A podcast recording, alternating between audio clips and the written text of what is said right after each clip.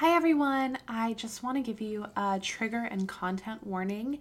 In this episode, I'm going to be talking about pregnancy loss and miscarriage, and I'm also going to be talking about my cesarean C section birth in pretty graphic a little bit of graphic detail. So, if any of that stuff might be a little bit of a trigger for you or might be hard for you to listen to, you can just skip this episode. I will give you another warning when I'm about to talk about my C section when I'm going to get a little bit graphic. So, you also have the option to just listen up until that point and then skip ahead if you need to.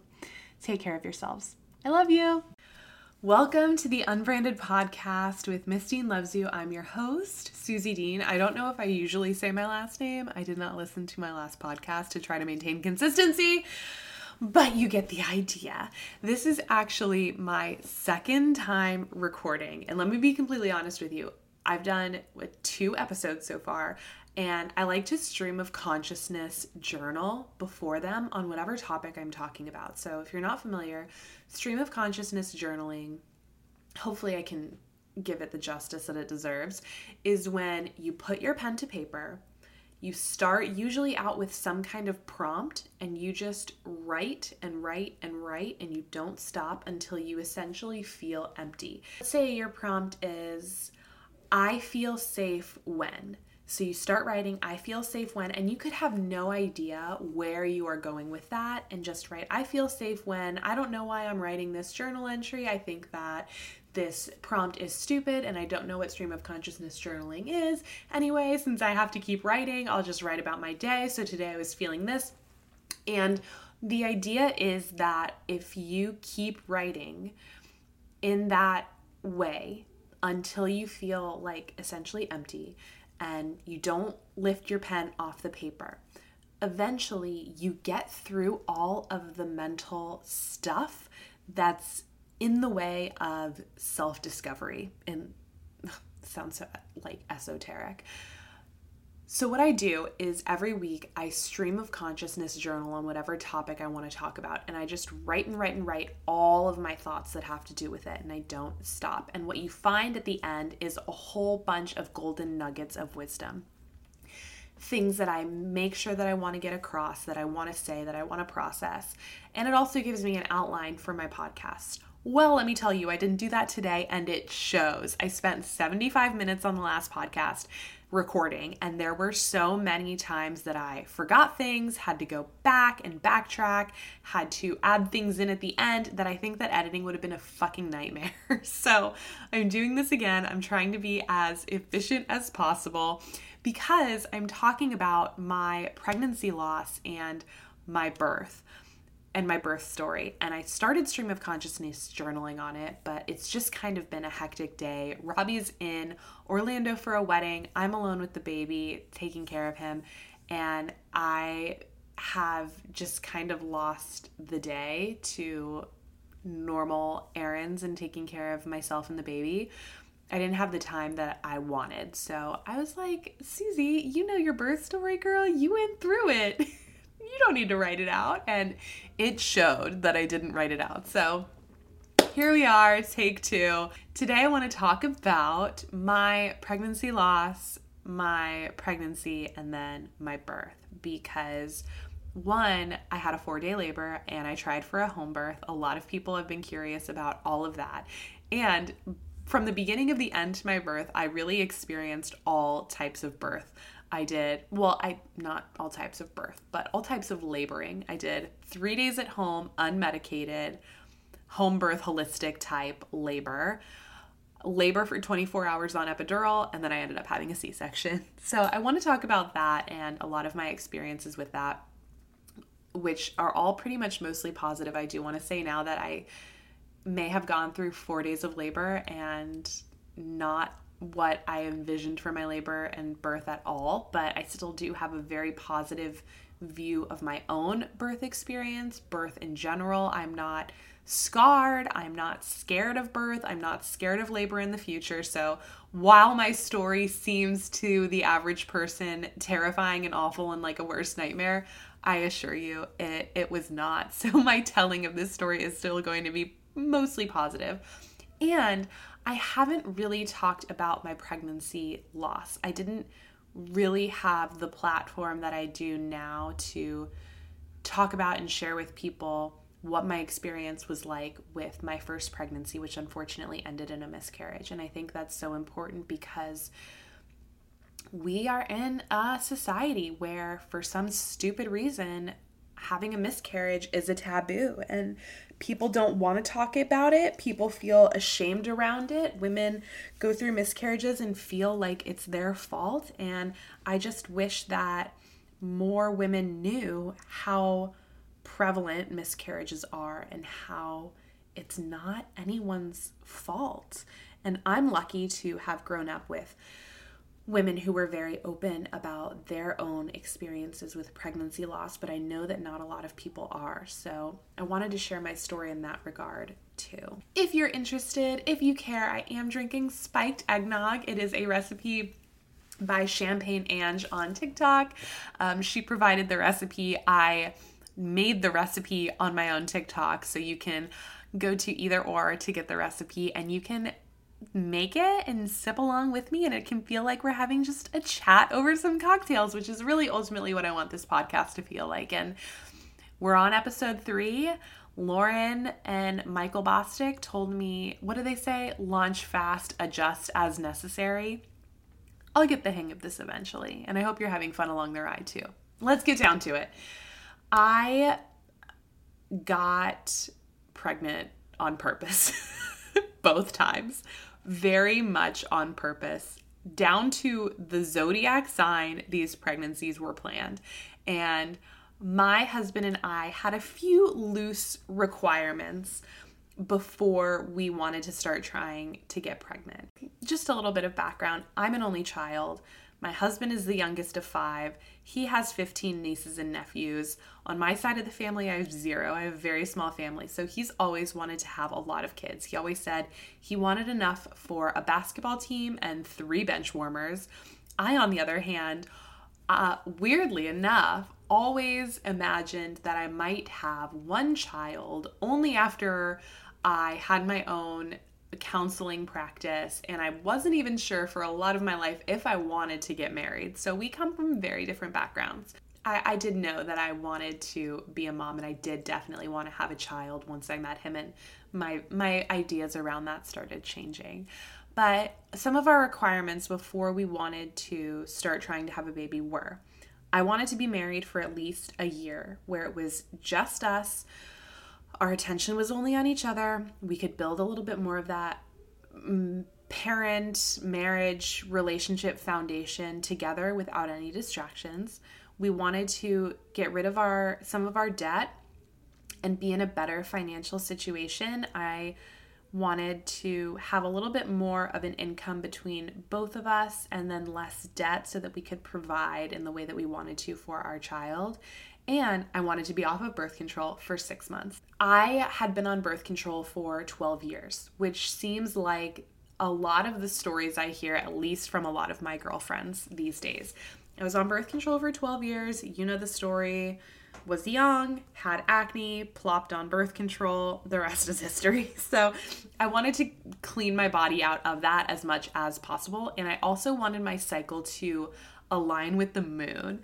I read a book called Do Less by Kate Northrup, and it's all about how we can maximize our efficiency and our lives through aligning our lives with the different phases of our menstrual cycle. And in it, and I'm paraphrasing here, she mentions how our cycles and our fertility can, this is not an end all be all, guys, don't freak out, can align with the moon in a way that uh, is more fertile or like more aligned with motherhood.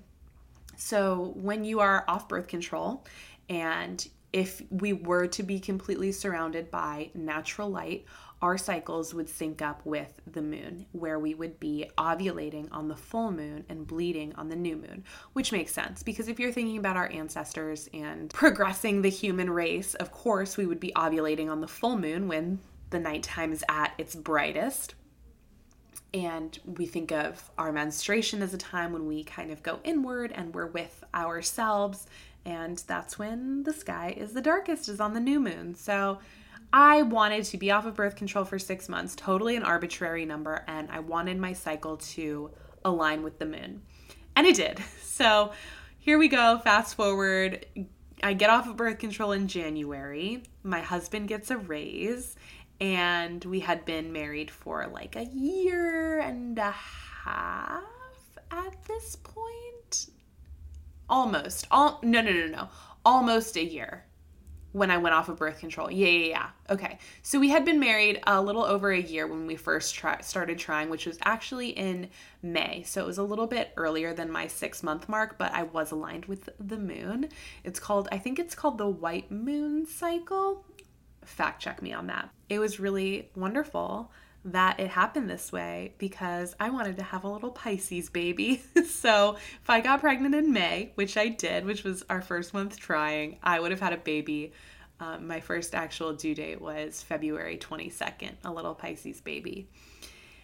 And I I actually just I also want to say I, I was very lucky and I'm very blessed to have gotten pregnant very easily both times. I don't take that for granted and I want to um, make sure that I acknowledge that, especially if anyone's listening that has had struggles with getting pregnant in the past or or currently. We try for the first time in May and this was very I mean, I wouldn't say we tried because it was just so purposeful. I had been tracking my cycle for years. I had been watching and monitoring my cycle very closely for five months at this point. I had been doing ovulation test strips uh, for like the two months leading up to this. So I knew when I was ovulating. I was like maximizing my time. I was, I was not pulling the goalie. I wouldn't, and again, I wouldn't say that I was, you know, just seeing how it went. I was, I was going to have a baby. I was very competitive with myself. So May rolls around, fertility rolls around, we do the damn thing. You know how it goes. And I get pregnant just to get rid of the nitty gritty details. That's what matters. I found out at school, I went to the dollar store to get some pregnancy tests during my lunch or my planning period or something came back and took them and they were positive and it was really funny because it was one of those very cheap obviously dollar store tests where you had to pee in a cup and then take a dropper of your urine and put it in the window in this pregnancy test so it was quite the sight because I had to pee in a cleaned out Starbucks cup in the school bathroom and walk across the hallway to my classroom with my pee cup. It was just, luckily, the bathroom was not far away from my classroom. But regardless, I, I got a positive pregnancy test and I was so excited. I mean, obviously, I tried to have a baby and then I was pregnant and it was exactly what I wanted. I sent a picture of the test to a few of my work friends who had been pregnant just to confirm that I wasn't crazy because it was still pretty light. I think I was only two days after my period. Uh, I had been having some breast pain and some back pain, so I did have an inkling that I was pregnant. And it was incredible. As you would imagine, I called my gynecologist. They had me into the office the next day to do blood work to confirm the pregnancy. And then we monitored my blood work, and my HCG, I think it is, was doubling appropriately as it should have been. Everything was was looking good and you know, me and my husband were really excited.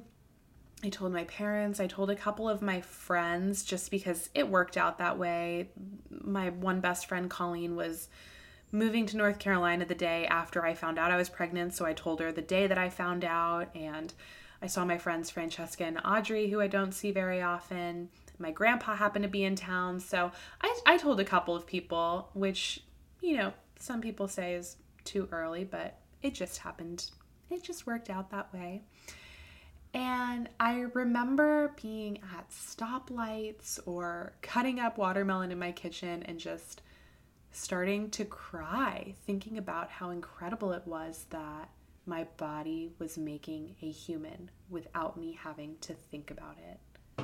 Like I said earlier, I've always been surrounded by women who were open about their own experiences with pregnancy loss and miscarriage. So I personally knew how prevalent it was. I knew that if it were to happen to me, there would be there there should be no shame around it. It wouldn't have anything to do with what I did or didn't do. And I think that I'm really blessed for that. And even even but that being said, even though I had that knowledge and those relationships, I that's still not going to prepare you for the reality of pregnancy loss. So I knew it was a very real possibility, but I, I was trying to just enjoy it. We went to our first ultrasound at seven weeks, and you know, we saw something in there. I think we saw um we I was pregnant. There was something in there. There wasn't a heartbeat, but I was measuring 5 days behind what I expected. So the ultrasound technician was not concerned about the size or the fact that we couldn't see a heartbeat because everyone ovulates at different times and has different timed cycles. And this was my dating scan. So this was going to be the, I guess, real, quote unquote, real answer to when I did get pregnant. But when I left that appointment that day, while I tried to be positive and while the ultrasound tech didn't seem concerned, I felt a red flag because I had been tracking my cycle so religiously for so long and I had been tracking my ovulation. I knew the day that I got pregnant and I knew that baby should have been measuring bigger.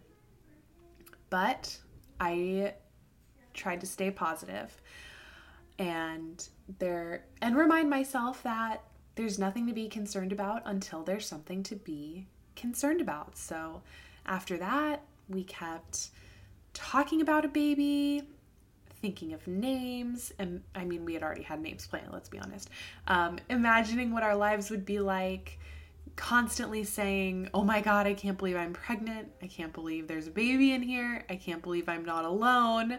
I can't believe that we're going to be parents. Just all of the beautiful, wonderful stuff that comes with being pregnant for the first time.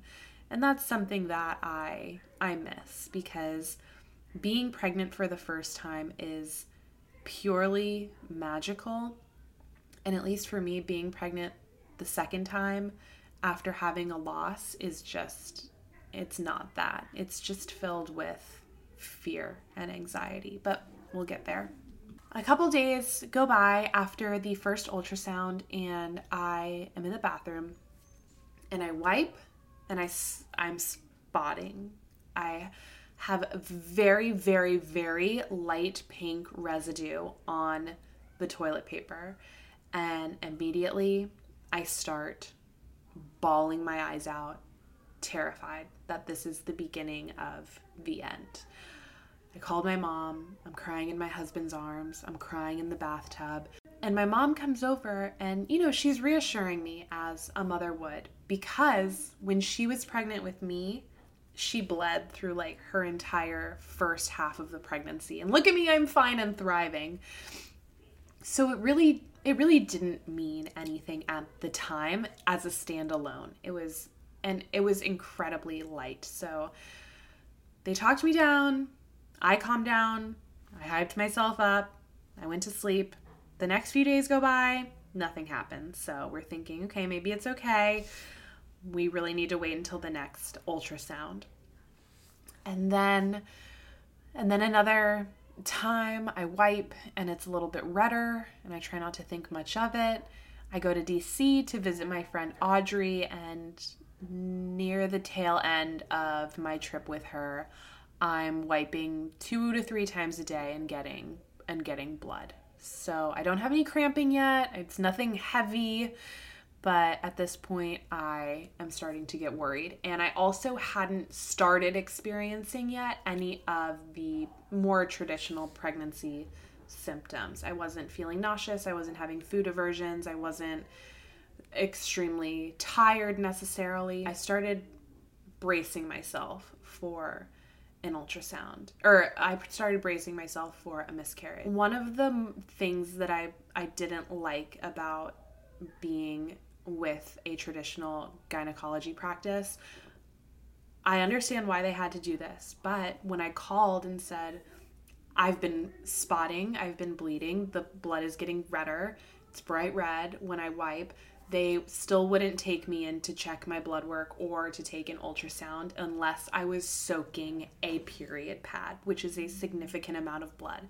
And I wasn't close to that at all. But I knew that something was wrong. And I didn't want to just wait around panicking until it got to the point where it was too late. I just I just wanted to know. They wouldn't take me. So instead, I found a private ultrasound practice and made my own appointment for us to pay for out of pocket. And I believe that was July 13th. I made the appointment as early in the morning as I could because I just needed to know. And I was keeping my friends in the loop. I was keeping my parents in the loop. I went into the ultrasound. I was very nervous.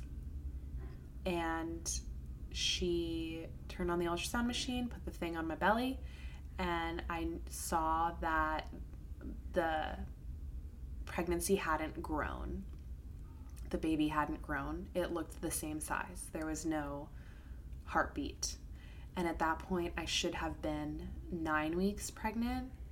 And so we were pretty confident that this pregnancy was not progressing. And I felt so bad that she had to be the one to tell me that I was probably miscarrying, but she wasn't my primary doctor, so she didn't say that. But I felt so bad, so I was trying to be really positive. like, it's totally okay. I, I'm pretty sure that I'm miscarrying. You know, you're not giving me news that I didn't know about already. I just, I want to make sure that you're confident. And she felt really confident. And I, and she, despite all of my efforts, she still felt really, really bad. And she ended up giving me a fat ass discount. I got the bill, and I think it was supposed to be $600, and there was a $500 discount on it. so, poor thing. That was very kind of her. Anyway, I'm told that I uh, there's no heartbeat and we don't think the pregnancy is progressing. I text my mom. I cry a little bit, but you know, I'm still processing and just figuring it out. I text my best friend Colleen that there's no heartbeat. I went to Publix. I got sushi and a bottle of red wine. On my way home, I stopped at Starbucks and I got a fat coffee with some extra shots of espresso and I'm leaving Starbucks and I'm in the uh, parking lot when my best friend Colleen calls me. And I think that she's calling me about the news that I just gave her and wants to talk with me through it and hold my hand through it and support me through it. But when I answer, she's crying. And I said, "Oh my gosh, what's what's wrong?" And she says, "My dad had a heart attack and he didn't make it through tears. And that was obviously incredibly devastating. He, it was unexpected. He was incredibly young. It was out of nowhere. And I didn't know as a friend what to say or what to do, or I was just kind of at a loss. Um, so immediately, obviously, my focus shifts from my miscarriage to my best friend that's going through this terrible, life changing, unfair moment. And I mean, I I was pregnant and I was excited, but I never saw a baby. I never saw a heartbeat. I never felt a connection with a baby. I never felt physically pregnant. So immediately I was like, yeah, I had a miscarriage, but this is so much bigger. And yeah, I had a miscarriage, but it was so early. So I started kind of like explaining away and making excuses to not now that I see now I see it as not process the miscarriage. And that was just the beginning. I go home and I'm obviously crying and incredibly shaken up and confused and uh, completely concerned with Colleen, not even thinking about myself. And through the next few days, I'm solely focused on her. My miscarriage does not seem like a big deal at all. Yeah, I didn't I didn't really face it. My OB had me schedule a ultrasound with a, another private practice locally just to confirm that I was miscarrying. And they had me schedule my D&C at the hospital. So I scheduled the D&C, I did all of my pre operation stuff. I went in, I registered, did my blood work, did my COVID test. I went to do the ultrasound to confirm the miscarriage, and I felt so bad for the ultrasound tech again. And so I just said, Listen, I'm 99% sure that I'm miscarrying, so I don't want you to worry about giving me bad news. Why don't we use this as an opportunity for you to educate me about my lady organs? So she told me all about my uterus and my fallopian tubes and just everything that was going on in there. She sent those pictures of the ultrasound to my OB, and I'm getting ready for my operation. It's a Friday, my operation's on Monday, and the funeral for Colleen's dad is over the weekend, if I'm remembering correctly. On Friday evening, evening, it was like 4:45 on a Friday or 5 my OB's office calls me and says, I'm so sorry to pull the rug out from under you, but your pregnancy is progressing. Your baby has grown since the last ultrasound. This could be a viable pregnancy. We are canceling your D&C, which that ironically was just not the news that I wanted to hear because I just didn't want to be on this emotional roller coaster. I wanted to either know that I was pregnant and have a baby or know that I was miscarrying so I could start working on getting through it, which I know now I was not either way. I didn't want to be yanked back and forth and in this perpetual waiting game.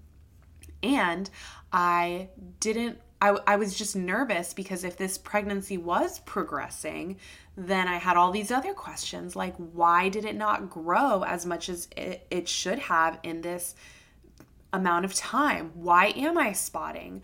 Is there a health issue that I need to be concerned about that is the reason why it's so small?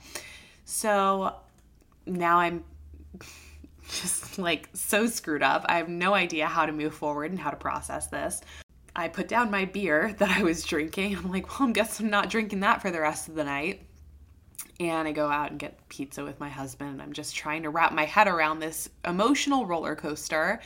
The next day, I and oh, and they wanted me to schedule a ultrasound with them 2 weeks later to see what was going on or maybe it was a week later.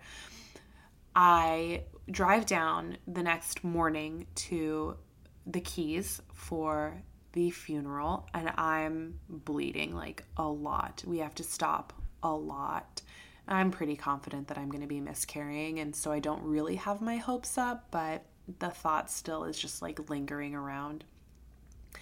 And I believe on that Monday, when we had come back, is when I really, really started miscarrying. Like, I was really miscarrying, and I was in a lot of discomfort and there was some pretty intense cramping and I, I definitely had to stop what I was doing to breathe through it. So I was grateful. I was grateful that I didn't have to have the D&C. I was grateful that I was able to pass everything at home, which the ultrasound said I did.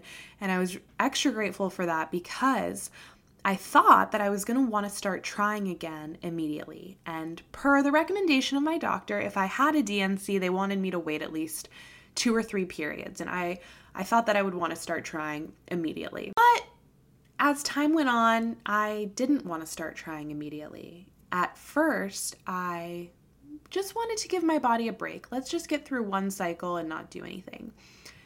And after that month went by, I started to develop feelings that I hadn't anticipated. And that's the thing about miscarriages is you never know what emotions you're going to go through, but they're going to be so complex and confusing.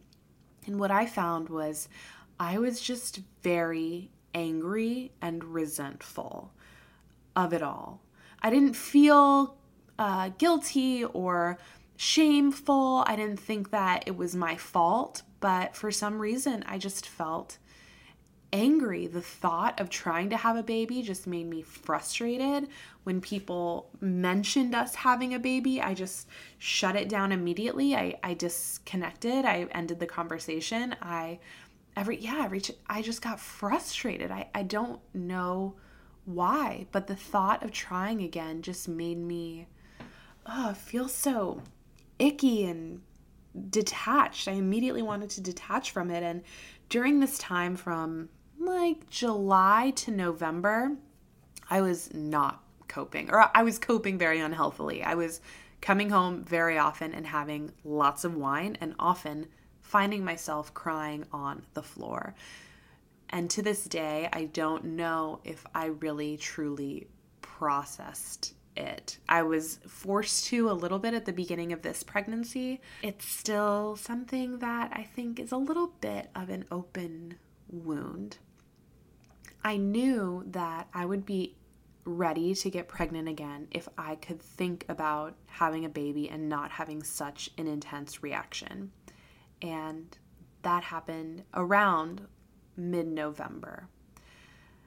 I checked my period app to just like skip around a little bit. And I was going to be ovul when I was ovulating in December, I did the math. Again, I'm very planned out. First baby was a Pisces. This one, if I were to get pregnant in December, I was going to have a due date that was on my birthday. And I thought that was just beautiful. The stars are aligning. What an incredible story to miscarry and just it's devastating and then have my rainbow baby due on my birthday. I couldn't pass up the story. So I got down to it and I got pregnant again. You guys know you guys know the drill. So I get pregnant in December and someone told me when I had been going through my miscarriage that they weren't concerned about me getting pregnant again. They were concerned about how I would feel when I got pregnant again. And I always kept that in mind. So I knew in late December around Christmas time, I knew that I was pregnant. My boobs were hurting so bad. I remember not being able to hug my dad. I was having bad acne, I was having back pain, and I had a stuffy nose, which I also had my first pregnancy. Sure enough, on the 27th, I woke up early in the morning. I took a pregnancy test and it was positive. And I did this on purpose. I got pregnant on purpose and I was immediately terrified. And I knew that this was going to happen. I knew that it was going to be really scary, but I knew that no matter how long I waited, the next pregnancy was going to be terrifying. I immediately texted all of my girlfriends and I told them because I wanted them to know in case it did happen again. I wanted to have a network that I could turn to and rely on as I was going through the first few weeks of pregnancy. I wanted to know that I had people that I could reach out to to talk about my anxieties and my fears. And that first trimester was really, really, really, really, really rough first of all, I had to go off of my anxiety meds, which just made being in the classroom so tough because I was already so anxious about this second pregnancy. And I was just also seeing a lot of things in the classroom that I hadn't noticed before, but was kind of being forced to see since I didn't have the barrier of my anxiety meds anymore. I had terrible food aversions. I wasn't throwing up, but I had this perpetual gagginess and nausea that I had to deal with every day. It was not fun and just constantly in class. I can't tell anybody why I'm being such a bitch. I can't tell anybody that I'm like a, feeling like I'm about to throw up, and I'm just hounding the internet looking at statistics of miscarrying two times in a row or like what my chances are of having a miscarriage every day. Uh, seven weeks and three days chance of having a miscarriage. Like it was helping and hindering my my fears. And the worst part about pregnancy after loss is that every miscarriage symptom is also a totally normal pregnancy symptom. You're spotting in early pregnancy, oh no, it could be a miscarriage, but it could also just be your cervix changing and your uterus growing in a very normal part of early pregnancy. Oh, your your boobs don't hurt and you're not feeling really nauseous. Well, your lack of pregnancy symptoms could mean that you're miscarrying, or you could just be one of the lucky ones and not having very bad pregnancy symptoms. So, it was it was quite the mental battle. Lots of tears, lots of late nights, lots of ugh, sadness and anxiety. But I went to my first ultrasound at about eight weeks. And in the back of my head, I was expecting to not have good news. And as soon as the ultrasound tech put the thing on my belly, and I saw on the screen that the baby in there was so much bigger than oh, I can't stop getting emotional at this. Was so much bigger than the last time I lost it. I had been holding my breath. And before before she even did anything else or said anything, after I noted how big it was, um, I saw in the middle that there was a little flicker and I knew that it was a heartbeat, which I'd never seen before. And I was just bawling on that table to the point that the ultrasound tech had to like tell me to calm down so that I could so that she could see inside because my belly was moving so much because I was crying so intensely. And I was still a little bit scared afterward because the thing about pregnancy loss is there's no safe part of pregnancy. You know that just because you make it to 12 or 13 weeks or whatever week or just because you see a heartbeat you're you know that you're not in the clear because you have been exposed to the reality of pregnancy loss and that it can happen any time there's no safe part of pregnancy. So we had another peace of mind ultrasound a week or 2 weeks later. He continued to grow. He was growing ahead of what we were expecting, which, you know, happens all the time, but was just really comforting to me because the last pregnancy was growing behind. And I slowly started to feel a little bit better and a little bit better. And I made it to the end of my first trimester and I'm starting to feel a little bit better. I don't think that I was completely at peace until about 16 weeks. And that's when I started to feel him for the very first time, just a little bit. It felt like waves in the lower right part of my belly, which is where he was the whole time. So, pregnancy happens. That's a conversation for a different time. That was its own battle. I didn't like pregnancy. I had a totally fine and healthy pregnancy, but I didn't like being pregnant. Plus, I have, uh, I'm in eating disorder recovery. So, that whole thing was a another mental game. But we get through pregnancy and I feel my baby and I'm so excited and I decided that I wanted to have a home. And I knew that I wanted to have a home birth for years. And my husband was also really wanted one too. I had just been exposed to and following a lot of people who had home births and were doing more unmedicated births. My friends were doing unmedicated births at home. I had been known to drink a few glasses of wine on the couch and end up spending the night watching home birth videos on YouTube. so that was always um, the plan for me. And there was a birthing center home birth what is it called there was a birth house right down the street from where we lived and i knew that's where i wanted to try to get my care from and so then i, I got pregnant and i switched care from my obgyn to my midwife which was just an absolute game changer. I don't know how my pregnancy would have been emotionally for me if I had stayed with my OB because when I was with my OB, it was just very disconnected. I would go in for my appointment, there wasn't like much warmth from the secretaries, obviously, or the girls at the front. I would go into the room, someone would come in and take my blood pressure and my weight, someone else would bring me somewhere to get my blood drawn, then I'd be back in the room, and then I would be seeing the OB, and I would have seen like four or five people in my whole visit and spent a total of maybe like five to seven minutes with my OB talking about the pregnancy. But with my midwife, it was a small practice and she only takes a small amount of women every month. So from the hour, like the minute that I got there to the whole hour, I was with her. I was greeted by her secretary, who was awesome, who I had such a great relationship with, who I spoke to so much and just bonded with. And then I would sit down in my midwife's office and she would take my blood pressure and my weight, and she would check his heartbeat and she would answer any questions that I had. And anytime that I had any kind of concern about how I would be as a mother and what birth would be like and how I would connect and if I was ready for this, she just looked at me and listened and gave me advice and reassured me and really went out of her way to not just give my pregnancy care, but to give my heart care, as cheesy as that sounds.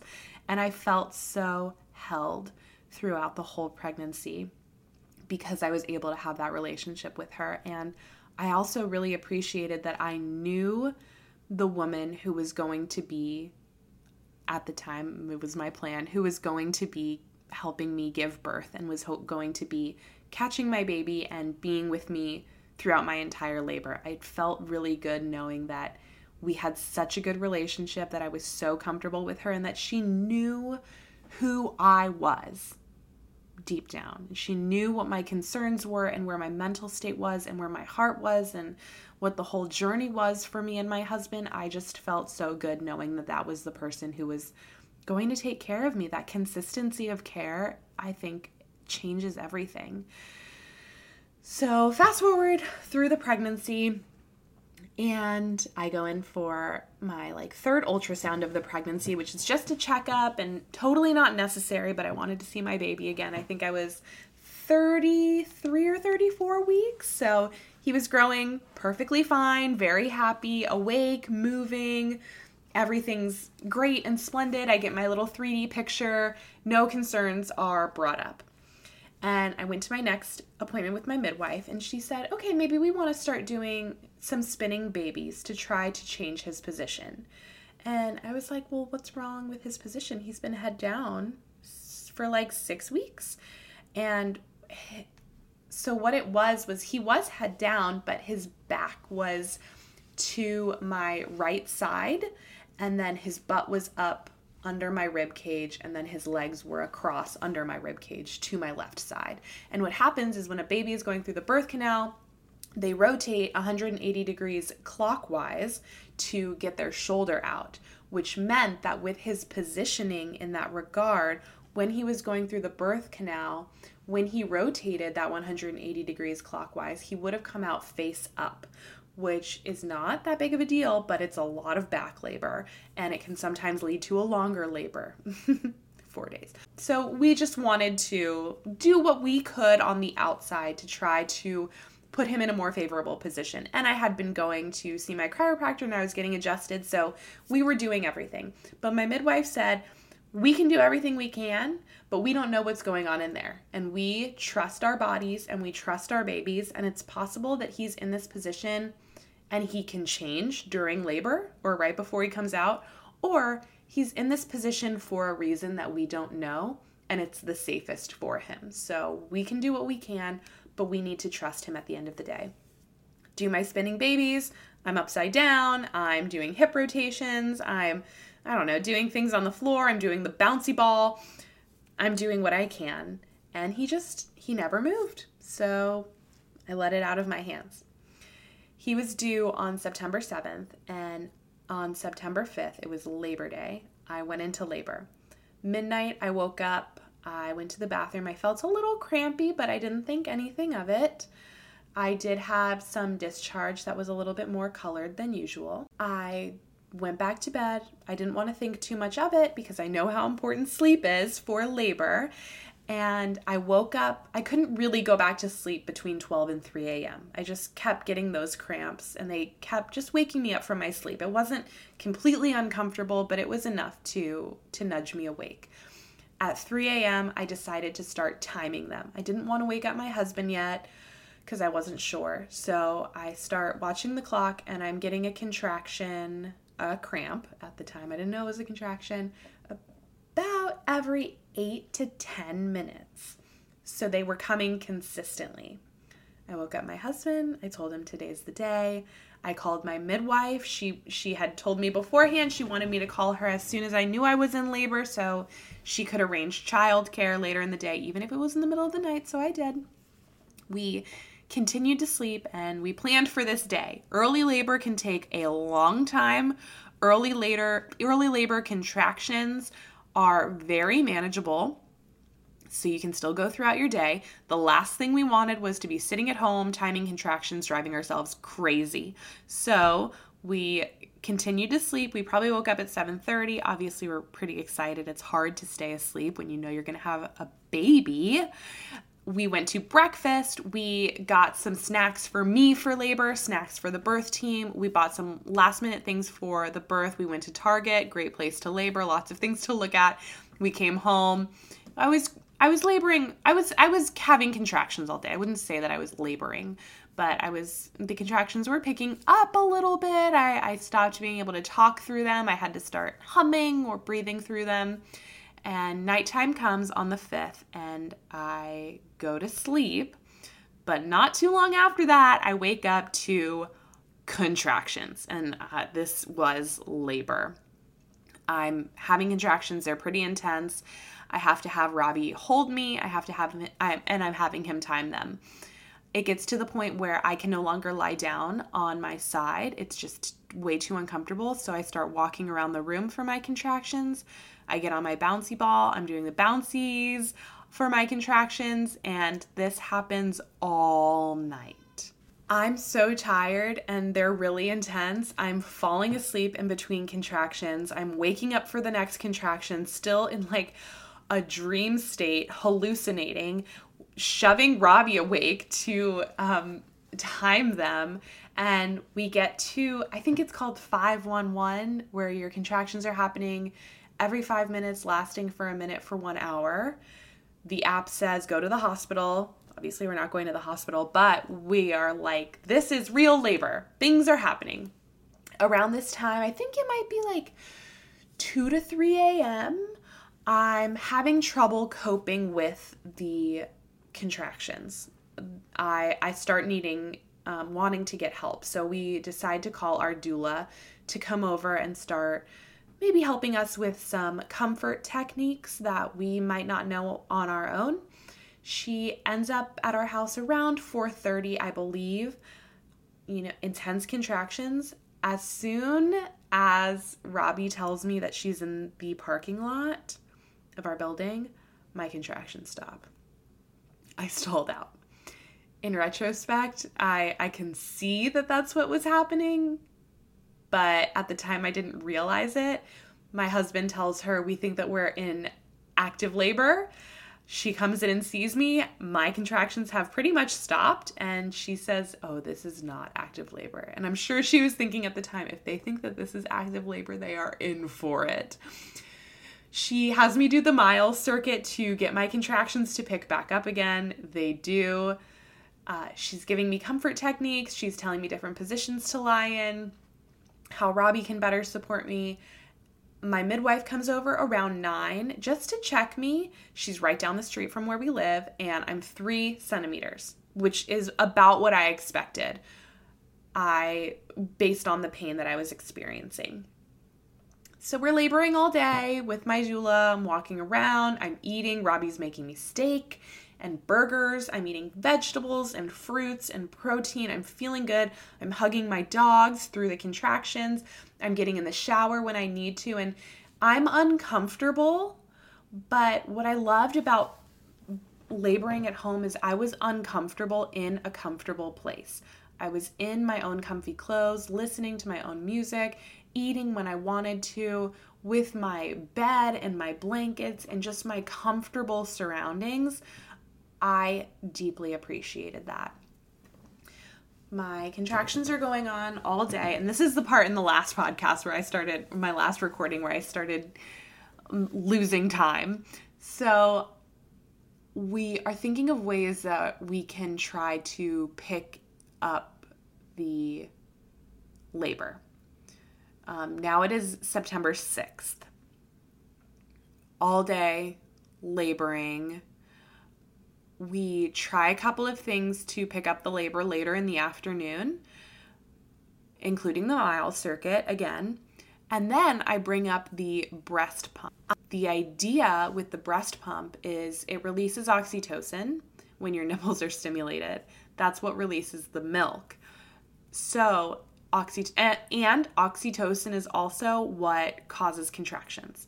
So, when you're on the breast pump, the idea during labor is the oxytocin's released, your body starts contracting. You do that for, I don't know, 15, I think, actually, I think I was I don't remember how long I was on it, but I think you do it for an hour. You get off of it. Your body's contractions slow down because it's not getting that oxytocin release anymore from the breast pump. And then your body naturally starts to pick it back up again because that's sort of the rhythm that it was in. That's what we were hoping for. So I get on the breast pump and the contractions begin immediately. I feel the first one coming on.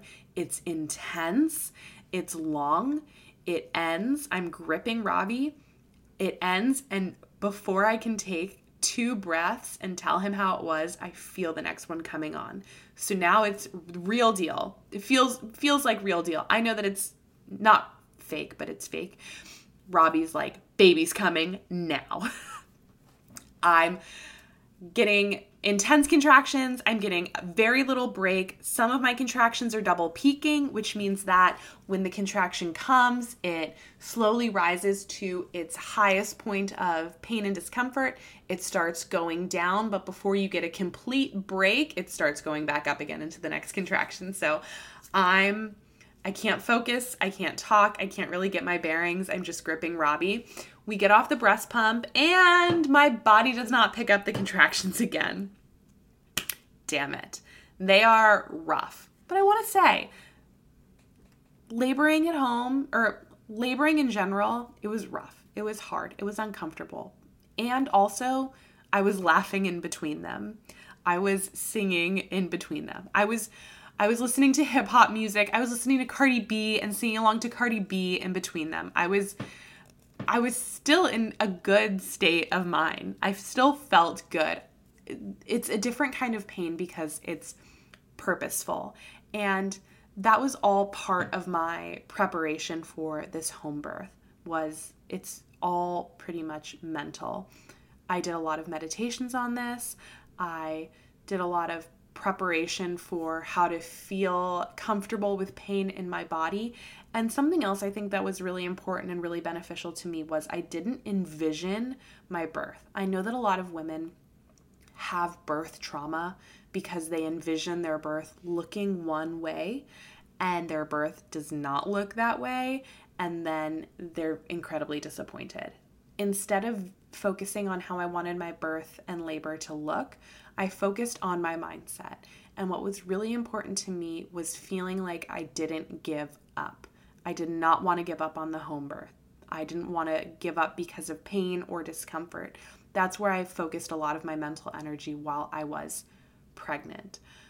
So, I was going through my contractions. I was doing, I, I, think I was doing really well with them. I was uncomfortable and I was like moaning, but I wasn't I wasn't asking for pain meds. I wasn't asking to go to the hospital or anything like that. So here we are, second day, September 6th, breast pump on, nothing happens. That night, my midwife says, send everyone home, be alone, and sleep through the night. You still have to push a baby out and you you need to sleep. So she gave me a tincture and some tea to calm me down and hopefully get some sleep. we sent my parents out. My doula spent the night, but she had already been sleeping, so I mean that wasn't she wasn't like quote in our space or anything. It was really just felt like me and Robbie. My midwife leaves, and I'm really excited to finally get some sleep. How foolish of me. I was thinking I was going to go to bed and maybe have some contractions overnight, but be able to work through them and get a break and sleep and get my energy back. And not more than 40 minutes after we went to sleep, the contractions start up again, just like they did on that first night. I can't lay on my side. I'm back on the bouncy ball. I'm hallucinating. I'm falling asleep in between my contractions. I'm shoving Robbie awake to start timing things. And again, that happens all throughout the night. I didn't get any sleep. Time was quite the illusion. I think it's maybe 5 or 6 a.m. All I know is that my midwife came over the night before she left. I was at five centimeters. She came over again and I was seven centimeters. And she said, Look at all of this progress that you made overnight. You keep stalling out because people are in your space, which made so much sense because I thrive on being alone. So, of course, having my mom and dad here and my doula and my midwife te- checking on me was getting in my head. Every time it was just me and Robbie, we were great. So she said, so now it's September 7th. It's my birthday and my due date.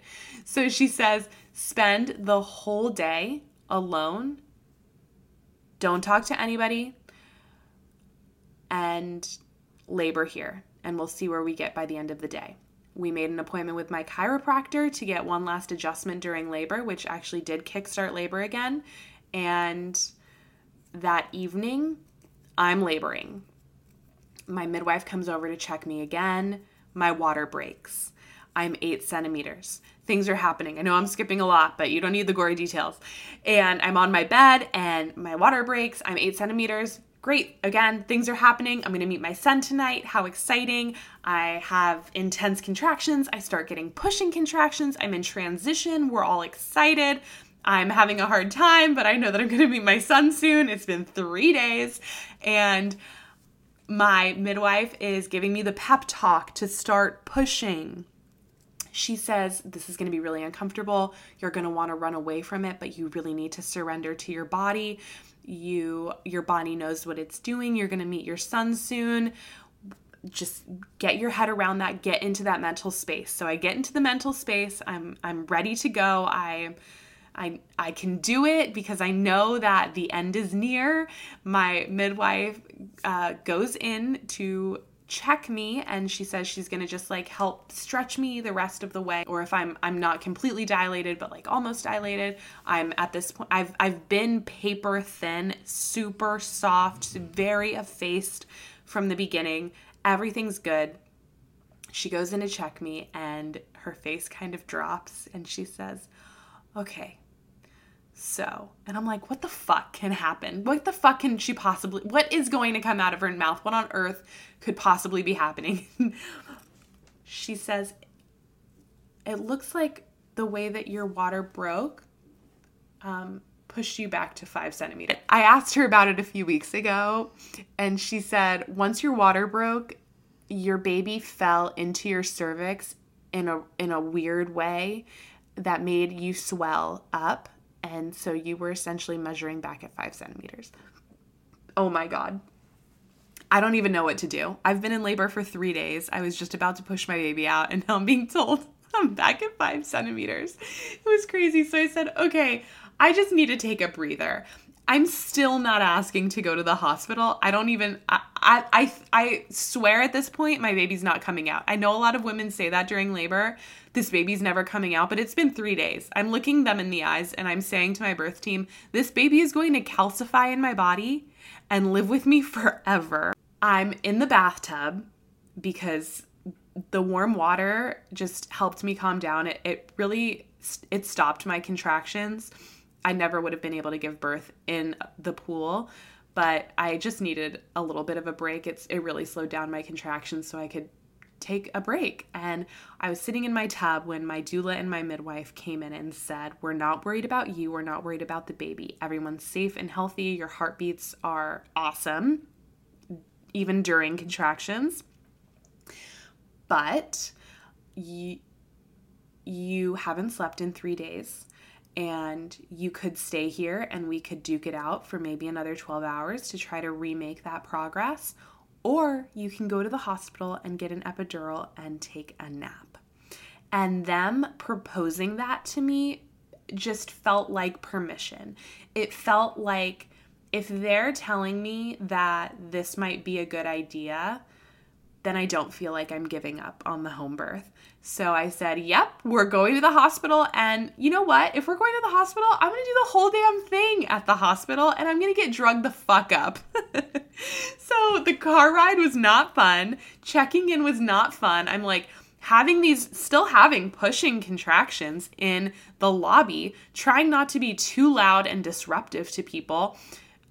We go upstairs to our room. The tech is trying to get, or someone, my a nurse is trying to get my blood, keeps not getting any. I don't know why. I had beautiful I have beautiful veins. I keep getting bruises. She keeps having to stop because I'm having these contractions. I'm trying not to be too loud again.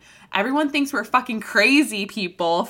Like home birth is just not generally accepted in hospitals.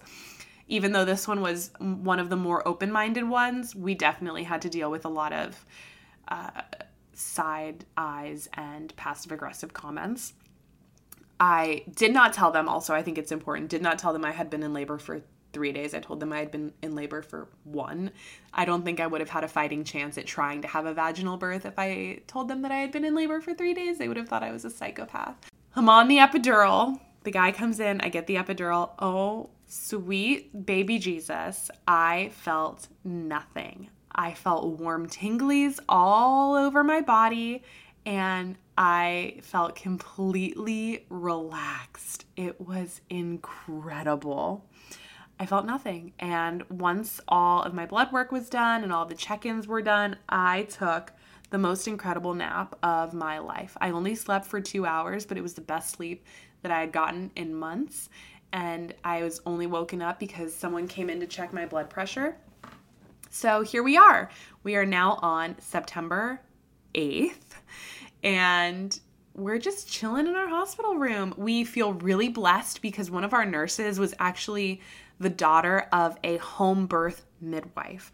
Her mom knew Ina May Gaskin. We got on this topic because I was reading Ina May's spiritual midwifery book. So we felt like things were really falling into place. I'm on epidural, I'm on Pitocin to get my contractions back up to try to make some more progress. And we're just sitting and waiting and waiting and waiting. And one shift of nurses come in and says, This baby is definitely coming by the end of my shift. And their shift ends. And then the next shift of nurses comes in and says, This baby is definitely coming at the end of our shift. And their shift ends. And I'm just getting more and more discouraged. Again, I have no idea what's going on. At one point in the late afternoon, I'm actively on Pitocin and my contractions stop essentially they didn't stop. They were coming like every 20 minutes. It was nobody knows what's going on. All of the nurses the midwife they're we're everyone's just at a loss. And i'm okay the baby's okay our heart rates are okay even through contractions still but progress has stopped at eight centimeters. Contractions have stopped. My midwife says we're not concerned, but just so we can have our plans in place, maybe start having the conversation about a C section. Again, we're not concerned. We still very much want you to have a vaginal birth, but we just want we we it was really great the way she said this because she didn't want us to be like rushed into a C section at some point. She wanted us to have the conversation so that if that was something that were to happen, it wouldn't feel so overwhelming and daunting and, and scary. So my husband and I were like, we've been at this for four days. I haven't once I got to the hospital, I wasn't able to eat anymore. I haven't eaten in a day. I haven't, still haven't really slept enough my body is no longer contracting i'm no longer dilating and the last time my midwife had checked me i my cervix was swelling on one side so we said my body's having a hard time there's something going on i can't keep doing this So we decided to have the C section. We said that we were going to wait until midnight, and if I hadn't made progress past eight centimeters, we were going to do it. And that's exactly what happened. So I meet my surgeon. We meet the whole team for the C section. We get wheeled back. And actually, during this, while we're preparing for the C section, my friend Julia, it was a friend from school, and we were pregnant together the whole time. Our due dates were about a week apart, and she texted me during this and said, Hey, I know you've been in labor for three days, and I know you're at the hospital now. I just wanted to tell you I'm in labor too, and I'm on my way to the hospital, which was so cool. Um, we ended up giving birth within 40 minutes of each other. She always had planned for this was her second birth. She was going to do another unmedicated vaginal birth at the hospital. She was having a hard time coping and actually wanted a epidural but couldn't get one because the anesthesiologist was in with me at the C-section which she knew. So I just felt really bad and she felt really bad about it cuz she knew I'd been in labor for so long. So it was just a very special story. So we go back to the operating room and things are about to get a little bit uh, graphic here so be warned i have no problem with C-sections or any way that anyone chooses to give birth. My mom had a C-section. I was a C-section baby. I knew all the details. She always shared the story with me. So I knew what happened. However, and it was very important with me also while I was working on my mindset to not give up and to be very present with everything. So I was very present through this whole process. But what changed was I didn't get a spinal tap. Most women who go into a C section get a spinal tap, they're completely knocked out, their bottom half. Since I had been on epidural for so long, they didn't want to give me a spinal tap, they just wanted to give me more epidural. Totally fair what they were supposed to do. But because of that, I felt more than the average person does in a C section. So I didn't necessarily feel pain, but I felt enough going on down there that I knew while I was laying down. I knew when fat was being pulled from muscle. I knew when muscles were being pulled apart. I knew when people were going into my uterus. So I was I was just my focus this whole time was on deep breathing, trying not to visualize what was happening, trying not to vomit, trying not to have an anxiety attack. So, um, I'm just cl- not clinging onto Robbie. I wish I was clinging onto Robbie. My arms were strapped down. So I'm staring at Robbie, trying to stay present. I'm moaning through this. The team is like, why is she moaning? She shouldn't be in any pain. And I wasn't in pain. I was just trying to kind of distract my thoughts with sound so that I didn't freak out. At one point, things started feeling different and I said, Robbie, something feels different. What's going on? He looked over the curtain, and I'm so glad he didn't tell me this in the moment. He was so cool, calm, and collected. He told me later what happened was the midwife yelled for a step stool. And so we have the midwife and the OB, who's the surgeon, and the anesthesiologist, and then a whole bunch of like extra people. The midwife called for a step stool. She was standing on the step stool. Her arm or her her hand was on the top of my belly, like at my rib cage, pushing downward from the top of the belly while using her body weight while the OB's arm was in my belly inside trying to grab my baby from his head and, and pull him out because he still wasn't coming down and he finally comes out. It, it really wasn't that long. He screamed immediately, thank goodness. I refused to let Robbie go over to the corner and see him. I needed him to stay with me because things aren't just over when your baby comes out for a C-section. Like you need to get closed back up. I was getting sewn back up. I was like listening to a freaking staple gun. So I I just I still needed him there. I needed to be present. I said, "Do not leave me. They have my baby. We'll deal with the baby later." I hadn't processed that I had a baby because all of this nonsense is going on.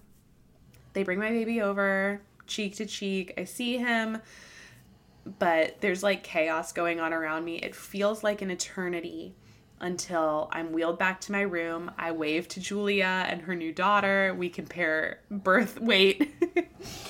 it was it was so cool. We have a really funny picture of me being wheeled past her and us waving at each other. I I had the C-section and I had my baby and it was wonderful. I had my baby in my arms and it was great, but that was nobody knew why everything had to happen that way. Even the OB had no idea why my baby wasn't coming down and I wasn't dilating. The theory is that his umbilical cord was wrapped around his arm so that every time a contraction pushed him down, he got pulled back up. And that's why he wasn't able to come down, and that's why his head wasn't forcing my cervix to make any progress past eight centimeters. But at the end of the day, that's the way that it had to happen. There was going to be no other way, no matter how much longer I labored. Like, he wasn't he he just wasn't going to come out the way that I wanted him to, which is totally fine. That's his journey. I feel that I have processed this as much as I could. I don't think that I've had any birth trauma. I think what was really important for us was as soon as we finished the birth, Robbie and I started talking about everything that happened. We talked about our birth with our friends and family. We shared details. We didn't shy away from it. And I think that constantly talking about it helped us both work through it. However, even today, I I feel sad and I mourn for not being able to have the home birth that I wanted because of a couple of reasons. One, I didn't expect a few days later after I came home, I felt like I didn't give birth.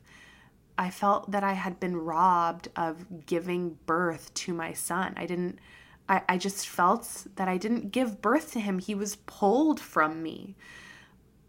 And if anybody were to have said that to me before I had my son, I would say, "Oh my gosh, don't be ridiculous. Of course you gave birth to your child. And in in, in addition to giving birth from for, to your child, you were a freaking badass because you went through major abdominal surgery to give birth to your child. Like you did some badass shit." To make sure that your baby was out here alive and healthy and thriving, and that's awesome and so admirable. But being the person that did it, I just I felt like that was robbed from me. And I mourn not being able to have the unmedicated home birth experience because I was so sleep deprived and so full of drugs that I couldn't really be present with him when he came out. I I didn't have the overwhelming, oh my god, I just gave birth to a baby. There's a baby here. This baby is made of me. Uh, the love hormones, just all of the things that were supposed to rush my body and immediately make this bonding experience um, weren't there, including like it, breastfeeding was quite the journey because my milk wasn't coming in either. So, those are just the two things that I I don't struggle with, but I miss, and I I'm kind of sad that I didn't get to experience. However, I have my son. It's been a journey from my very first time getting pregnant to now having just put my son to bed. And I am so happy to have him. I was so worried that I wouldn't bond with him that I I didn't know if I would be a good mom. I didn't know if I would be resentful of him for changing my life. I didn't know if he would like me, but it's just all so wonderful and incredible and beautiful and so so sweet and I'm thriving in my MILF era. I'm so efficient again. I can move around. I can get my baby dressed up. I have this cute little buddy that I can take with me everywhere I go and I can just kiss him and cuddle him whenever I want and it's absolutely incredible. I leave you with that. I don't really know how to end this. I hope that if you are going through, might go through, have gone through a miscarriage, that you feel seen, you feel comforted, you feel less alone. I hope that you feel less ashamed if that's something that you were struggling with. I hope that anybody listening to this who might have to deal with a miscarriage in the future knows that it's not your fault, that this happens so often, and that doesn't take away the heartbreak, but Hopefully, it takes away some of this unnecessary shame that we have been trained to feel.